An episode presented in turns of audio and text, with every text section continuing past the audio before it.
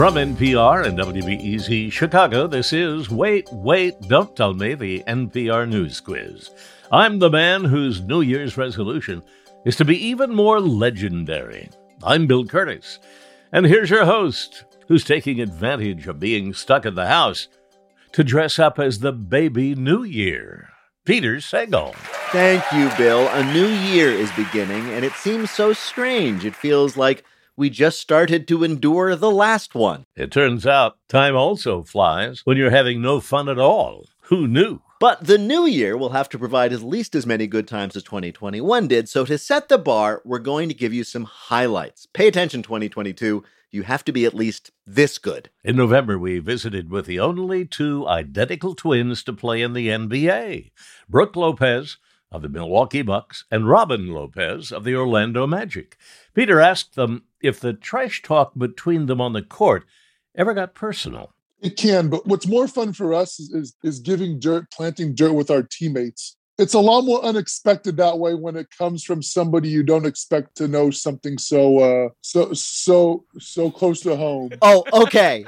Robin, I need an example. So you're like, you, you say, oh, we're going to play, we're going to play Milwaukee. Here, you say to your teammates, this is what I want you to know about Brooke that you can mention to him at an opportune moment. What do you tell him? Yeah, something like how about in high school? Um, uh, you know, I went to the senior prom and Brooke wasn't able to go with the girl he wanted to go with, something like that, you know, except we would use names and stuff. Um, things that will things that will surprise, shock, and cut deep. Oh, does it work, Brooke? Are you like on the court and some other players like, you know, you're under the post and he's like, Yeah, Marie Kakowski turned you down for the prom. And you're like, What? what, what, do you know about Marie? Uh, I mean, it, it, goes to show how how devious he is. I mean, he's bringing it up here on this radio program right now. Right? Like, you shouldn't be telling people this stuff. He's a terrible brother. But you, you were once on the same team briefly. Do you prefer that or do you prefer to be in different teams and to get to play each other on occasion. I enjoy the company of Brooke. I enjoyed the season I had with him. Uh, I would have done it again, but I, am not sure if Brooke poisoned that well or what. Yeah, he, he, he, he, couldn't take the competition. But you have a you have a series of games this weekend in Milwaukee, Magic versus the Bucks. Do you guys like like put aside your brotherly affection and actually go at it when you play each other? Yeah, yeah, we do. Yeah, we guard each other. So um, we we do, and I honestly think that the that the referees across the league have this thing where when they see we're guarding each other or we're playing against each other that night, they let us go at it more. And they, they I mean, look, I love all the refs, but they miss a lot of calls. Normally, we make mistakes too playing, but they intentionally let us beat each other up when we're guarding each other. No question. Really? And and I, does it I, get rough? I, are you guys dirty? And are you guys dirty when you play when you're guarding each other? A little elbows action. What's happening? I don't think so. I just I think he gets a little like you know gets, I'm better than him, so I score a couple buckets and like he gets frustrated. And like human nature just wow. creeps in and he like you know sure throws a bow. Robin, your rebuttal? We're all the hero in our own story. uh, I do want to get into you because we understand that you guys share a lot of interests outside basketball. That you are both, for example, Disney super fans. This is this is true. This is true. All right, I'm going to ask because I got to ask. What are your favorite rides, Brooke? Oh man, um, I would go. Extinct is the original Star Tours, always been my favorite. And then uh, really, yeah, yeah, and then That's old school. Yeah, and then Splash Mountain. Splash Mountain, sure. it's, my, it's my nickname. Uh, how on earth do you both not have a Disney podcast? Hang on, I gotta ask. I gotta Robin get let you get in with your favorite ride. Um, I think my number one all time is Pirates of the Caribbean from Disneyland in California. Mm-hmm. And then it's probably um, Indiana Jones Adventure and I think Tower of Terror from Florida. What about how come neither of you answered Rise of the Resistance? I think it's incredible. It, it, this is the new Star Wars land or whatever they call correct. it. Correct. I think it's really incredible. Um, I don't know if it's um, top 10 worldwide for me just because of the relative newness of it. Yeah, I was going to say, yeah. Look, yeah. I will personally produce this podcast. I will I will personally put this together for both of you. This is insane. I'm I'm in, this is just this is surface level. Surface level. Have you ever been? Is there like if you're over this height, you can't ride this ride? Has that ever been a problem? Yes, really? yes, that has. Yeah. Um. So we we can do all the Disney rides except um, in Tokyo Disney, their second gate, Tokyo Disney Sea. There's an attraction in Lost River Delta, but the height limit is we're over it. It's like 180 centimeters in Disney Sea in Tokyo. Wow, that's that's Yeah. kind of sad. And you know, exactly. That's the thing. We've done every other one. And so I'm willing to risk my life if those people, if they're strict. The Oriental Land Company in Tokyo Disney, they're very strict about it. When we when we go up on rides, so there's obviously the language barrier. They, they show when we get- try to first go through the line, they're always like this. No, no, no, Yeah. you can't ride. No, no, no. And then they take us through the back and have us sit in the ride vehicle. We have to try to prove we fit. And yeah, so they actually that's the only one though with the height limit. Wow. You can't get on it. You And can so, I sneak mean, on it. It'd be a shame if you died. They'd say, "Well, he was decapitated, but he did. He died doing what he Yeah, loved." he was living his dream, right? So I'm, I'm kind of using this platform at this very moment to like help kind of put it out there. well, Robin and Brooke Lopez, it is such a joy to talk to you. But we have asked you here to play a game we're calling Lopez's meet the low prezes. You're among America's tallest athletes, but what do you know about America's shortest presidents? We're gonna we're gonna ask you about three people who definitely never dunked on the White House basketball court. Answer two out of three questions correctly, you'll win a prize for one of our listeners. Bill, who are the Lopez brothers of the NBA playing for? Andy Louie of Sarasota, Florida. All right. Hmm.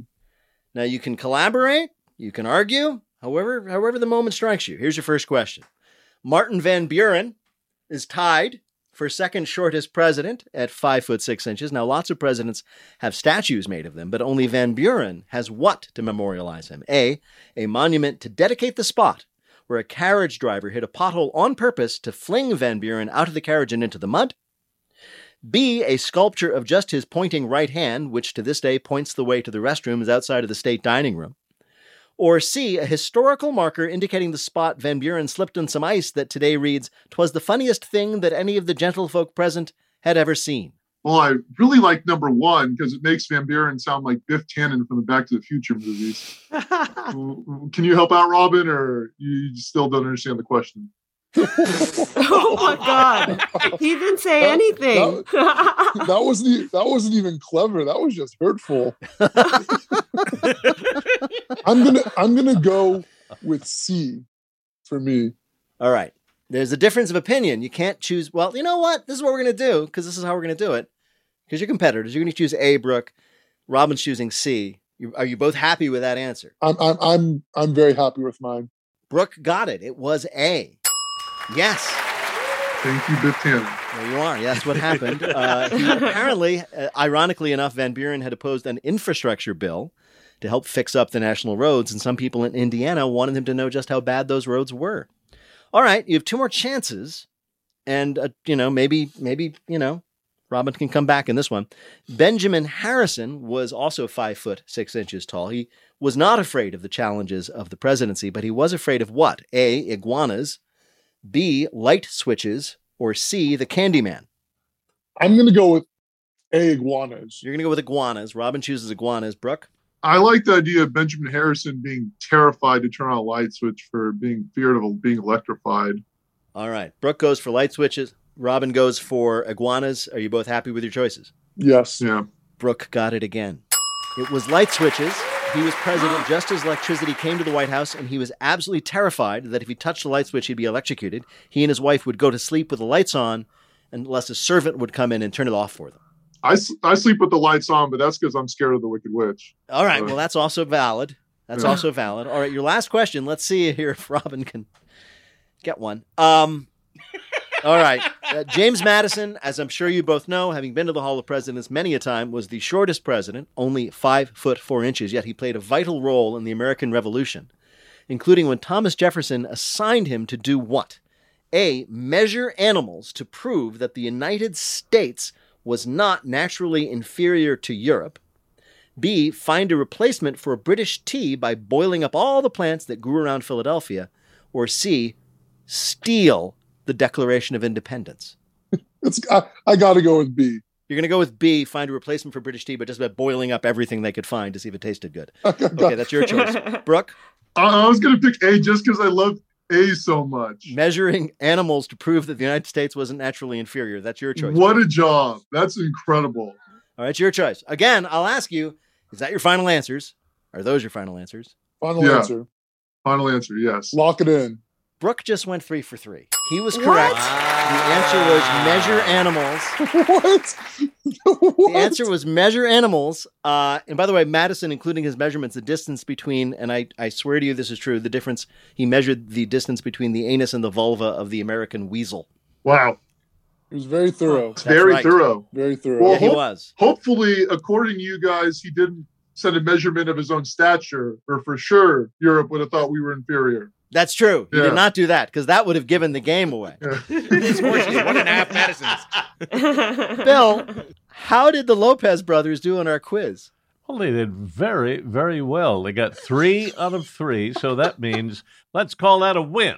All right. I, I think I need to point out, if only for Brooke's satisfaction, that technically Brooke got three out of three. I, I, I, I would expect. I, I'm, I'm gonna. I'm just gonna. I'm not a basketball expert. I'm predicting some flagrant fouls at this at this weekend's game. Emotionally flagrant fouls. Yeah. Just, just don't bring up Sadie's Hawkins my junior year. oh, Robin and Brooke Lopez play for the Orlando Magic and Milwaukee Bucks, respectively. If you want to see them go head to head, you can see them face off this Saturday, again on Monday. We had so much fun with you guys. Thank you so much for being on Wait, Wait, Don't Tell Me. Thank you so much. Oh, thank you guys. You too. This is a lot of this is so much fun. Thank you. When we come back, a legend of the Broadway stage and some of our legendary panelists. Basically, it's wall to wall legends. We'll be back in a minute with more Wait, Wait, Don't Tell Me from NPR. From NPR and WBEZ Chicago, this is Wait, Wait, Don't Tell Me, the NPR News Quiz. I'm Bill Kurtis.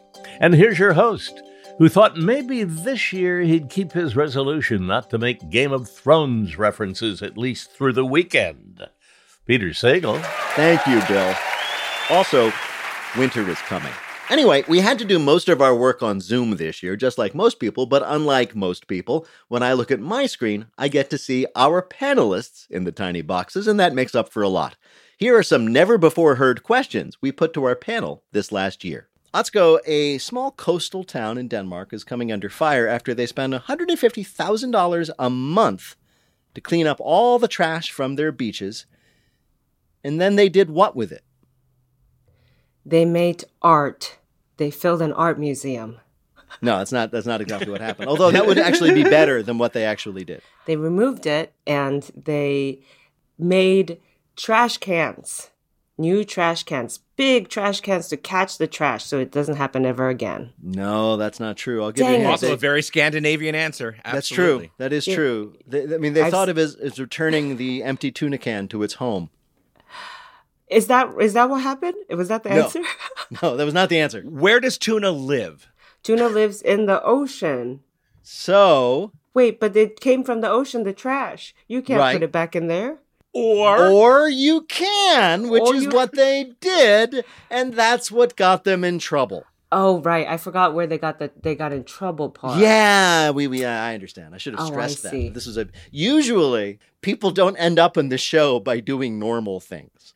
The town of Slagelse is a popular beach destination during the summer. So, to protect nature and keep the shore nice and clean for tourists, uh, the town brought in a bulldozer every week to collect all the garbage in the beach, and then they threw it back in the ocean.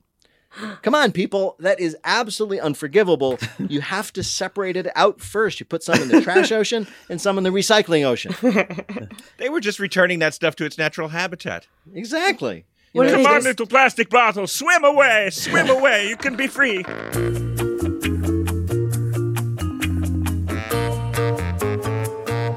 Adam, after inquiries from their readers, the New York Times has finally addressed the question of whether or not it is okay to do what when you eat fruit.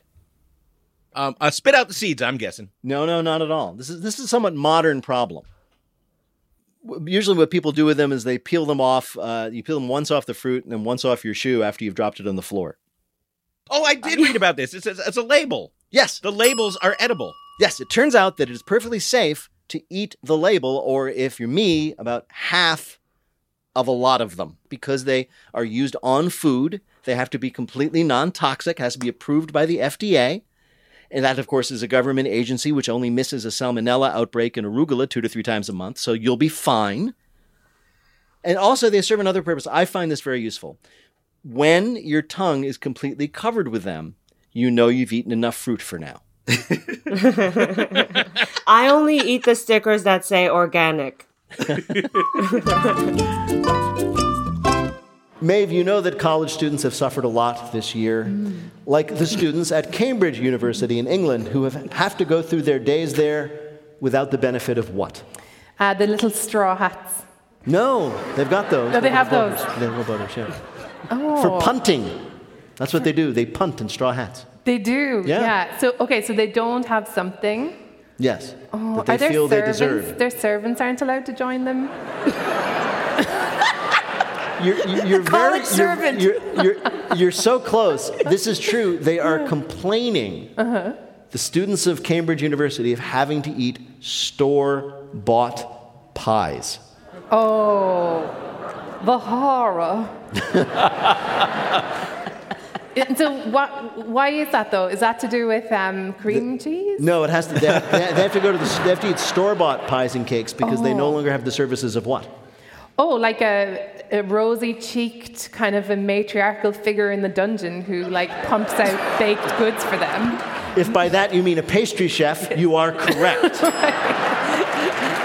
like, The, Mrs. uh, Garrett. from there's been a Facts of there's Life. been a, a, a labor dispute Exactly. between kitchen staff and the management at Cambridge, and the pastry chef quit, and also a dozen of the staff chefs. Well, a baker's dozen. Yeah, As a- Technically 13, but whatever. That dagger. and these and these kids are upset. They are such snobs, of like little Debbie's. This is Cambridge. We only eat large Deborahs.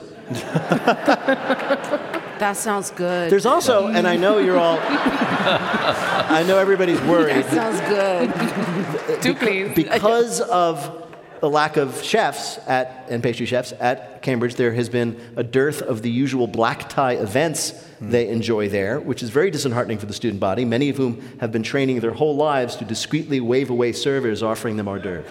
That's how they have it hard. It can be so shocking. Sometimes your monocle will fall out. Oh. Which is, forget it. After that, no one will marry you. Yeah. You're ruined. ruined at Cambridge. Fortunately, they're still eating because the house elves can't leave unless someone gives them an article of clothing.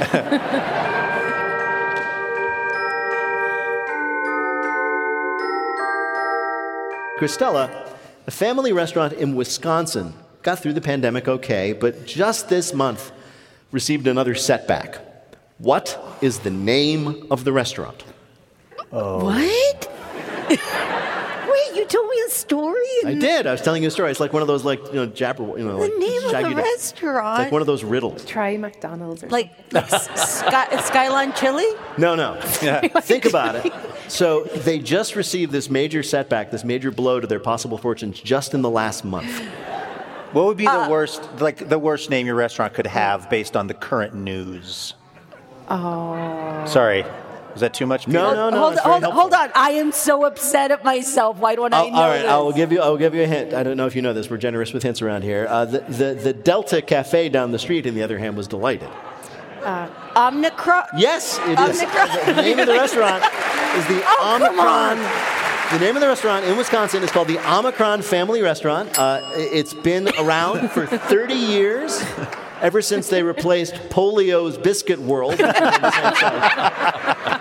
And everybody in town loves the restaurant. They know their slogan. With flavor like this, let's hope you never lose your sense of taste for some reason.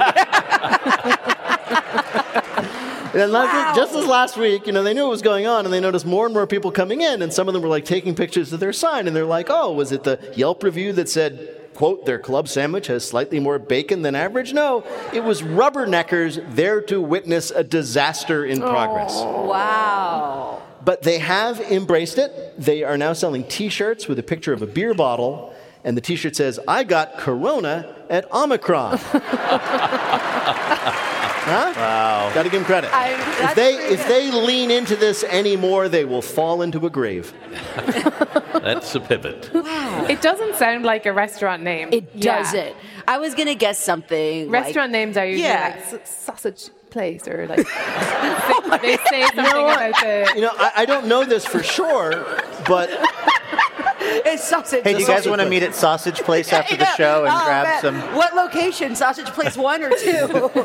what's what's pro- I mean, it's probable that the family is named Omicron. I mean, I can't think of why Oh, otherwise. right. Are they your restaurant. robots? Yeah, no. It, I mean, Is you that a last look, name? I don't know. I don't know how recently your Maybe ancestors Greek came to this country. It could, it's probably a Greek restaurant. Maybe they oh. came Oh. and they changed their name at Ellis Island because they thought bubonic would never play.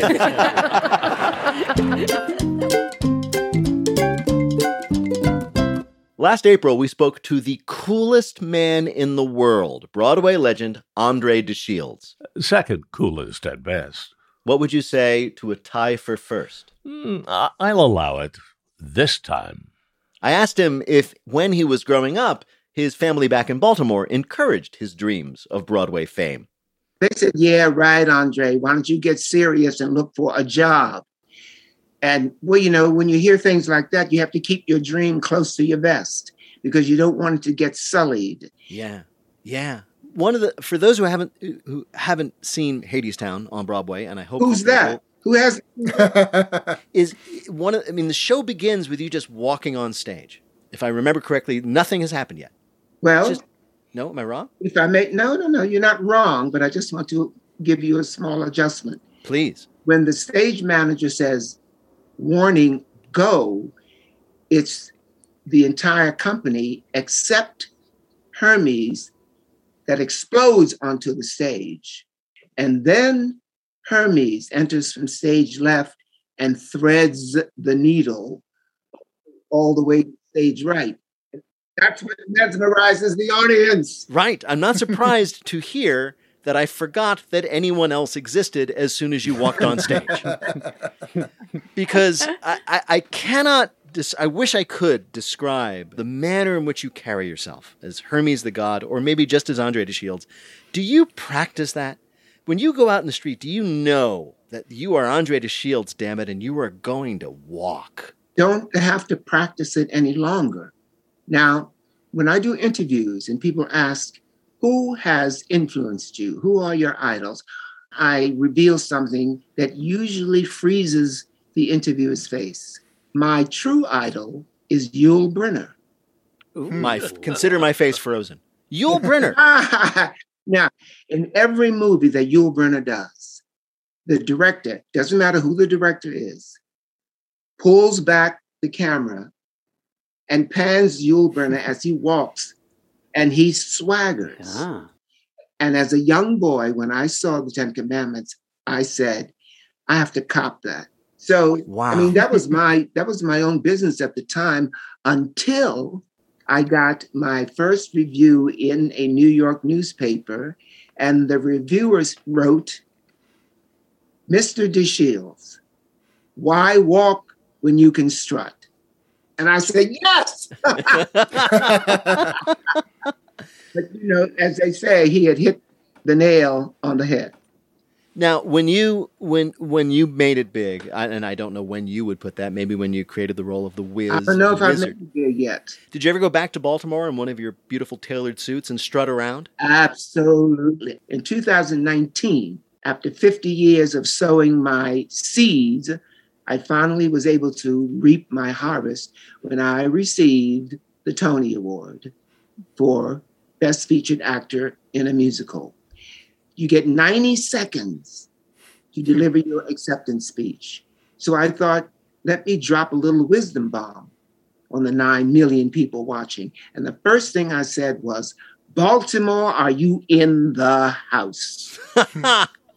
because I am making good on the oath I swore to you when I left in 1964 that someday I would do something to make you sufficiently proud that you would claim me as your native son. And that was that night. And did Baltimore respond? Did they have an Andre de Shields Day, for example?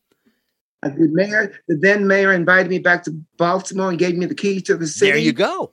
Yeah, yeah. Now, can I just say, Andre, when I fell under your spell in 1988, I was an usher over the summer at the National Theater in Washington D.C. Ain't Misbehavin' was, re- was came through a revival of the show, Yes. So I got to watch you 40 times. And I looked at you and I thought, I want to be your understudy in this show. Will they ever take a look at me for that? Well, that time is coming. I would love to see you play the Viper in Ain't Misbehaving. But I know I really I just don't know that I could actually sing the role. It would just be too I don't know, it would be too challenging. But Mo, you remember my tour de force moment in Ain't Misbehaving is I can't give you anything but love, baby. It's the one thing I got plenty of, baby. Talk about dreaming a while, screaming a while. next. Same Reefer song Viper's Drag.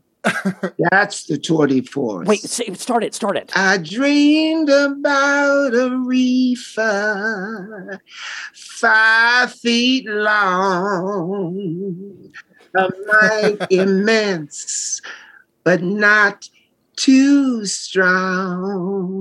I, I no offense, Mo, but I'm really glad I got to see Andre DeShields do that role. I'm just, Well, Andre DeShields, what a joy to talk to you. But we have asked you here today to play a game that we're calling The Great Narrow Way. You're a star of Broadway, so why not ask you three questions about narrow ways, specifically canals? Answer two out of three questions correctly, and you will win our prize for one of our listeners, the voice of their choice on their voicemail. Bill, who is lucky enough to have Andre DeShields playing for them right now? Bill Kennedy of Portland, Oregon. All right. Here's your first question. You probably noticed that the Suez Canal was blocked for about a week by a ship that got stuck there last month. Well, that is not the only time that happened. On another occasion, the Suez Canal was blocked by what? A. A sign a prankster put up right at the entrance saying, Do not enter shark infested waters. B. A whole fleet of ships that were stranded in the middle of the canal for eight years. Or C. A very, very fat whale. It's B. Yes, it is B. It is a whole fleet of ships got stranded in the canal when it was closed during the Six Day War between Israel and Egypt, and it, they stayed there for eight years. Next question. The Suez Canal was supposed to feature something that ended up being used elsewhere. What was it? Was it A, the Statue of Liberty, B, the Mall of America, or C, the Rockettes? The Statue of Liberty. That's right. The sculptor of the Statue of Liberty, Monsieur Bartholdi, first conceived the big lady statue to be putting at the entrance of the Suez Canal, and the Egyptians said, yeah, no. So he just kind of redesigned it and said, America, how would you like it? And now we have it. So there you are. All right. Last question. The most famous canals are probably those in Venice. It was while filming on the canals in Venice that Katharine Hepburn changed her life forever. What happened? A. She decided that she had to have canals of her own and spent 30 years digging them around her house in Connecticut. B. She insisted in all her contracts going forward that she would only travel to and from set by gondola. Or C. She jumped into the canal, which was so filthy it caused an eye infection that lasted for the rest of her life.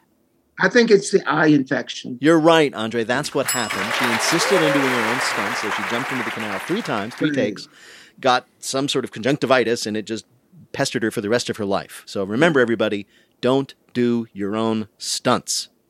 Well, do your own stunts, but don't do it in a canal. Right. do your own stunts unless the stunt involves jumping into the canals in Venice. I think we right, can right. That's establish. that's such wonderfully specific advice. I- Yes, exactly.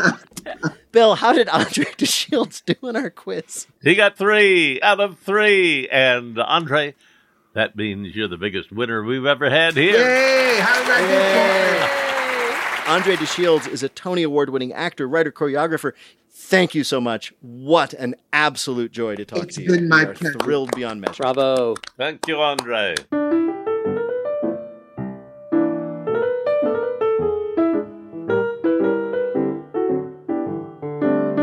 Coming up, two of the funniest people on the planet, Martin Short and Jane Kaczmarek. That's when we return with more of Wait, Wait, Don't Tell Me from NPR.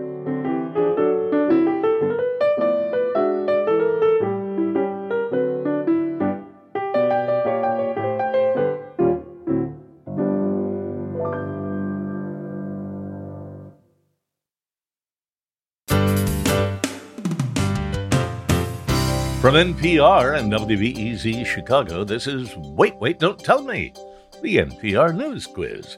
I'm Bill Kurtis, and here is your host who is taking pride in the fact that he hasn't eaten an entire Costco sheet cake in one sitting all year. Peter Sagal. Thanks, Bill. So we are challenging 2022 to be as much fun as 2021, or at least as much fun as we had when we were talking to certain people. They know who they are. Martin Short had done everything in comedy, everything except a streaming comedy murder mystery slash podcast parody, until last year's Only Murders in the Building. He joined us in September. So the show is yourself and, and your old friend Steve Martin and Selena Gomez. and Selena Gomez, of course, played these residents of a building, and they're your enthusiasts of true crime. And there's a murder, and you guys decide to not only, not only investigate the murder, but do a podcast about it. That is So- correct. So, I'm sure, as a method actor, you investigated the world of podcasts and podcast production. well, I I told people I did. Um, I didn't. now, now the show also you're you're starring opposite Steve Martin, Yes. and what's interesting is that you play two characters who, at least at the beginning, really dislike each other, Right. or at least aren't fans. Well, I'm a director, and, and I've directed him in things, but then I realized I think he's Scott Bakula. exactly. and and here's here's what's funny. I'm like, oh, this is delightful. These old friends, and they're pretending they don't like each other. And then I watched the special you did with him that you went around the country with, and you filmed it for Netflix. And like half that show is you insulting each other. You know, when I first met Steve, I insulted him What did you say? uh, as a joke. I went to his house to pick up a script for Three Amigos, and I picked it up, and it was his old house in Bedford Drive in Beverly Hills, and it was just filled with endless pieces of art. I mean, there was a Picasso and a Hopper, and I said, "How did you get this rich?" Because I've seen your work. so, so the insult started right off the bat. Oh, wow. Then he said to me, "Can you get this script to Martin Short?" Another thing we heard, and I am dying to know if this is true. I hope it is. I kind of hope it is that you and Steve Martin and Tom Hanks have a, an annual colonoscopy party. It is not annual, but it's every four years. Yes, with um, our other friend Walter Parkes, who big Hollywood producer, and we would yes go to Steve's.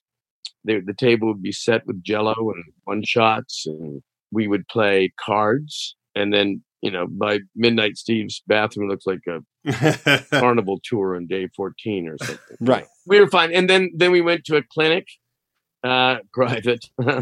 and then uh, by noon we went to the Ivy and drank margaritas. There you go. That's There a you- fine tradition. Oh, I think it's good, and it, and it's encourages people to make it into a party, a It is. celebration, and a sleepover. Yeah, oh yeah. We we were talking about you prior to your showing up, and all of us being of different ages, uh, sort of particularly admired you for one thing or another, right? so there was one of us who was like, "Oh my God, Father of the Bride, he's amazing." Uh, some of us like the the incredibly famous synchronized swimming sketch from Saturday Night Live. Your year there. Um, we have a, a younger person on our staff, and when your name came up, she went nuts for something I had never heard of. You ready for this? Yes. Preminger in the Barbie movie, The Princess and the Pauper. Do you remember that role? Well, I'd have to check that one out again. Wait a minute. You don't remember I doing do it? remember doing it. I remember the I remember the credit. Right. You've seen you've looked at your own IMDb page. And I go, hmm, I gotta check that out. But apparently, for a generation of young women, your performance as I gather the villain, Preminger, was life changing. I bet I was on point. Did you enjoy doing this new television show on Hulu? You're going to do yeah, it was these things? fantastic. It was great. It, it's it's fun. and again, it is about the hang.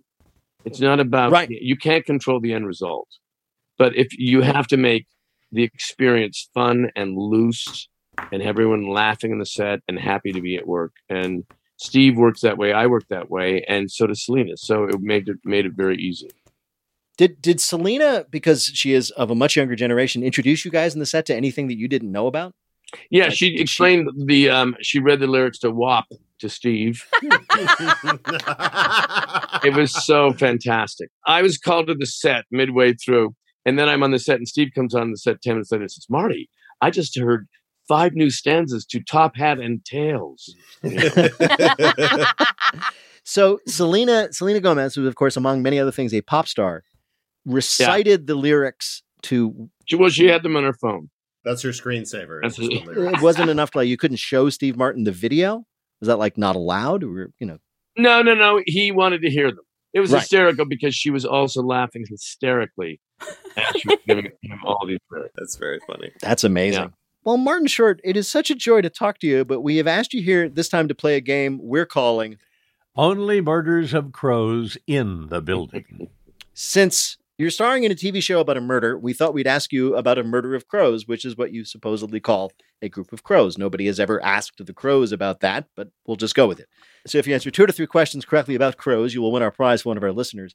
Bill, who is Martin Short playing for? Andrew White of San Diego, California. All right. First question Crows hold grudges, and they often hold grudges against the researchers who have to annoy them during experiments. On one occasion, a group of researchers then, afterwards, protected themselves from revenge by the crows by doing what? A. Dressing up in giant crow suits so the crows would be intimidated. B. Subscribing to the crows' podcasts. Or C. Wearing Dick Cheney masks. Um, I believe um, I know this, and they dressed up as giant crows. They did not dress up as giant crows. They did not. That's what I'm saying. They, yes, no, they No. wore Dick Cheney masks, is what they did. Oh, that seems made up. And it no, it's true. Well, the, the actually way it worked is they had worn gorilla masks while they were working with the crows, and then the crows were able to recognize the gorilla masks later in public and attack them. So they decided to see if they were recognizing like it was a particular kind of mask or just a mask. They put on Dick Cheney masks, and the and crows that le- scared the crows. no, the crows were like, "You're cool, man." The crows are into Dick Cheney. This is- oh, I see. Because he shoots people, Marty. Remember, Dick Yeah, Cheney only shoots people. He That's right. Yeah. Okay. So far, I'm not doing well. Go ahead. No, you have two more chances. That's fine. Crow families, it turns out, are a lot like human families, including in which of these ways? Crows sometimes divorce and remarry, and then the new mate tries to bribe the chicks by bringing them gifts. B. Crow couples have date nights and they ask nearby squirrels to babysit. Or C. Sometimes crow kids never move out of the nest because they cannot find a job. Well, they're all just so damn silly. I think it is the last one. And you'd be correct. Yeah. Yeah, failure to launch. Crows will sometimes live with their parents for years after becoming adults because they just can't find a nest of their own. It's highly relatable. It is, it really is. Or last question, you get this right, you win. There have been a number of celebrity run-ins with crows, as in which of these stories? A, after the Pope released Doves of Peace at the Vatican in 2014, they were immediately attacked by a group of crows. B, Brad Pitt briefly dated a crow between Gwyneth and Jennifer. Or C, Counting Crows lead singer Adam Duritz was lifted off stage by a flock of crows and never seen again. I would say it's number one. You're correct, Mr. Short. Apparently, the crows not Catholic. No. Bill, how did Martin Short do in our quiz? Well, really well. He got two out of three. Martin Short is a winner. One more Thank you, thing William. that you can remember as vividly as you remember playing Preminger in Barbie. Oh, listen, Preminger. I remember. I remember that took a long time to come up with that guy. yeah, I can see that. Thank you. Martin Short is currently starring in Only Murders in the Building. It's now on Hulu. Martin Short, thank you so much for joining us on Wait, Wait, Don't Tell Me. Thank you so much, a guys. Joy to Fun. speak to you. Thank, Thank you. you. so much, sir. Bye, Martin. Take care. Bye, Thank you so much. Bye bye. Bye bye.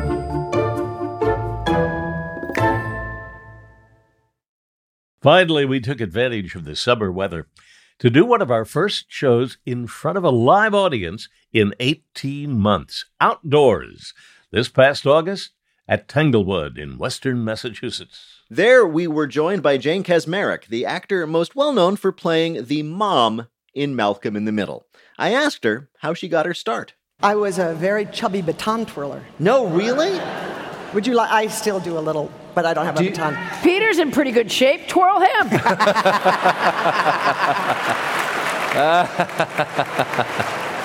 Somebody tried that, Paula, once. I grew up in Milwaukee, on the south side of Milwaukee, uh, near Pulaski High School.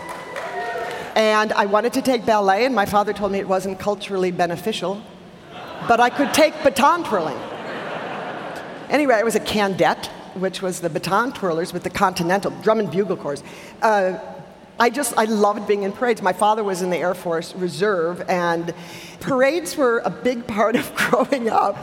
And then I went to the University of Wisconsin, um, and decided to be a serious actress, I really I wanted to. I loved Ibsen and Chekhov, and I decided that I should speak uh, Norwegian fluently because Ibsen, of course, is a, a Norwegian playwright.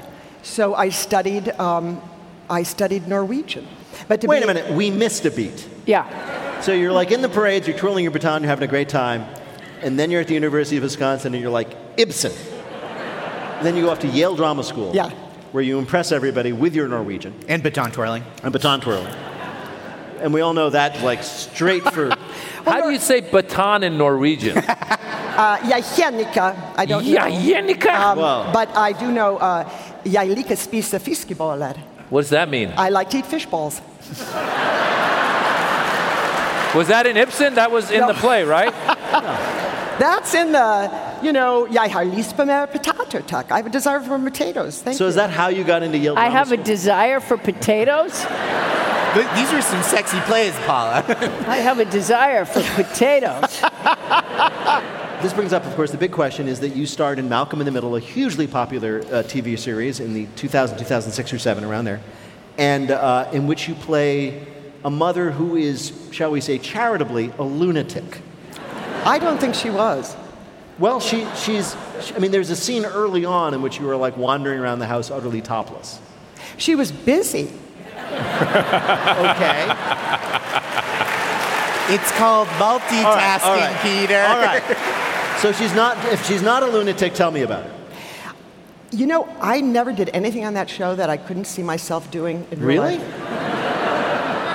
That family had dinner together. Every time I read about them being dysfunctional, I mean, they, we were aggressive and loud, but we had dinner together every night on that show. Let me ask you a question. You, you, your co star uh, in the show was Bryan Cranston. He played your husband. Whatever happened to him? That guy, we had high hopes for him too. Um, you know, the first time we met him, it was the, the scene in the pilot of uh, he's naked in the kitchen reading the paper, and I'm shaving his uh, back with that hair, that shave thing. But when it came, he's not a hairy guy. He's not that hairy. And they wanted an insert shot of that razor going up a back, you know, like a ski hill, just shaved. So what did they do? Bryan didn't have a back like that, so they went to the Teamsters. These are the guys. These are the guys on the set who were there to like drive people around. They're and like, eat donuts. Yeah. But they found the hairiest Teamster. I love that reality show, by the way. the hairiest Teamster. He got $100. There you are.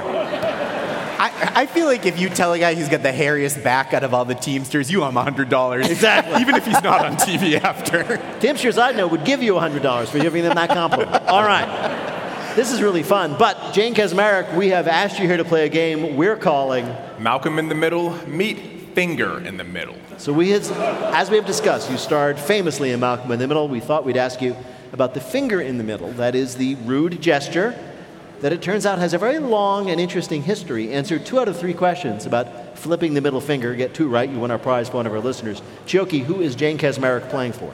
Low Hartnett of Revere, Massachusetts. Revere? From Revere. All right, here's your first question. One of the earliest recorded uses of the middle finger occurs in what work of literature? Is it A, in Shakespeare's Merry Wives of Windsor, in which Falstaff raises what he calls, quote, the stiff salute, the dastardly digit, the grasping protrusion that holds all and insults all, the glorious finger, Adam's weapon, unquote? Was it B, in The Clouds by Aristophanes, in which a student flips off Socrates for asking him a dumb question? Or was it C, The Dream of the Rude, a medieval English text in which Jesus Christ gives the finger to the devil? Gosh, I'm going to go with Shakespeare. You're going to go with Shakespeare. I'm so delighted you think so. Because no, it was actually Aristophanes.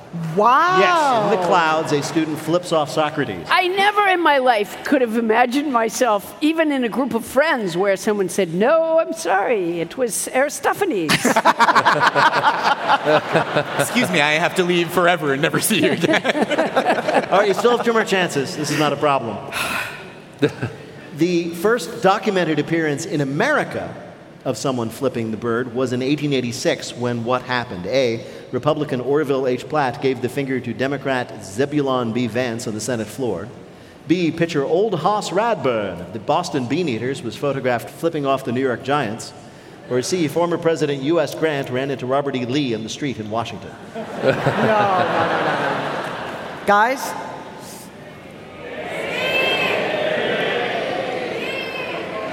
B. Yes, it's B. Thank you. Old Hoss Radbourn. It's a picture of it if you want to see it. Now, the middle finger has a long history in baseball. In 1988, San Diego Padres president Chub Feeney had to resign after he flipped off fans at a baseball game. Why was the whole thing such a big deal? A, the fans all gave him the finger back, setting the Guinness World Record for most birds flipped simultaneously. B, a player looked over to see what the big deal was, missed a pop up, and lost the game. Oh. Or C, it was fan appreciation night.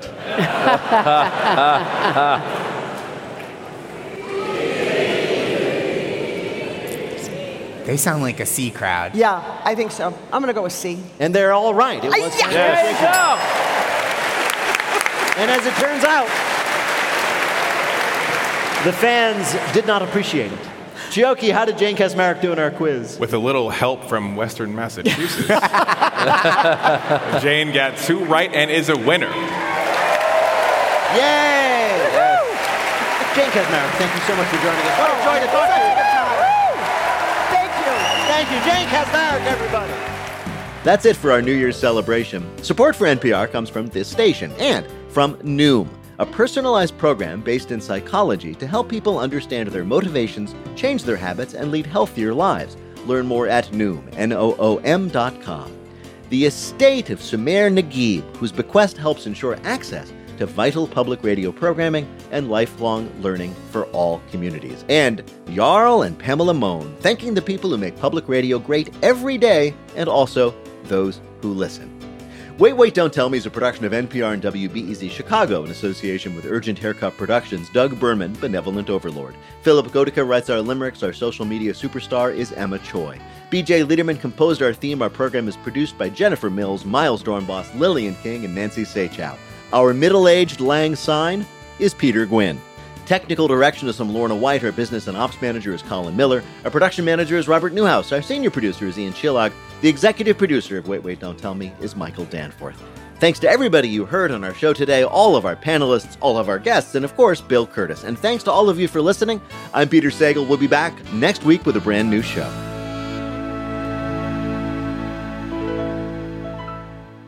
This is NPR.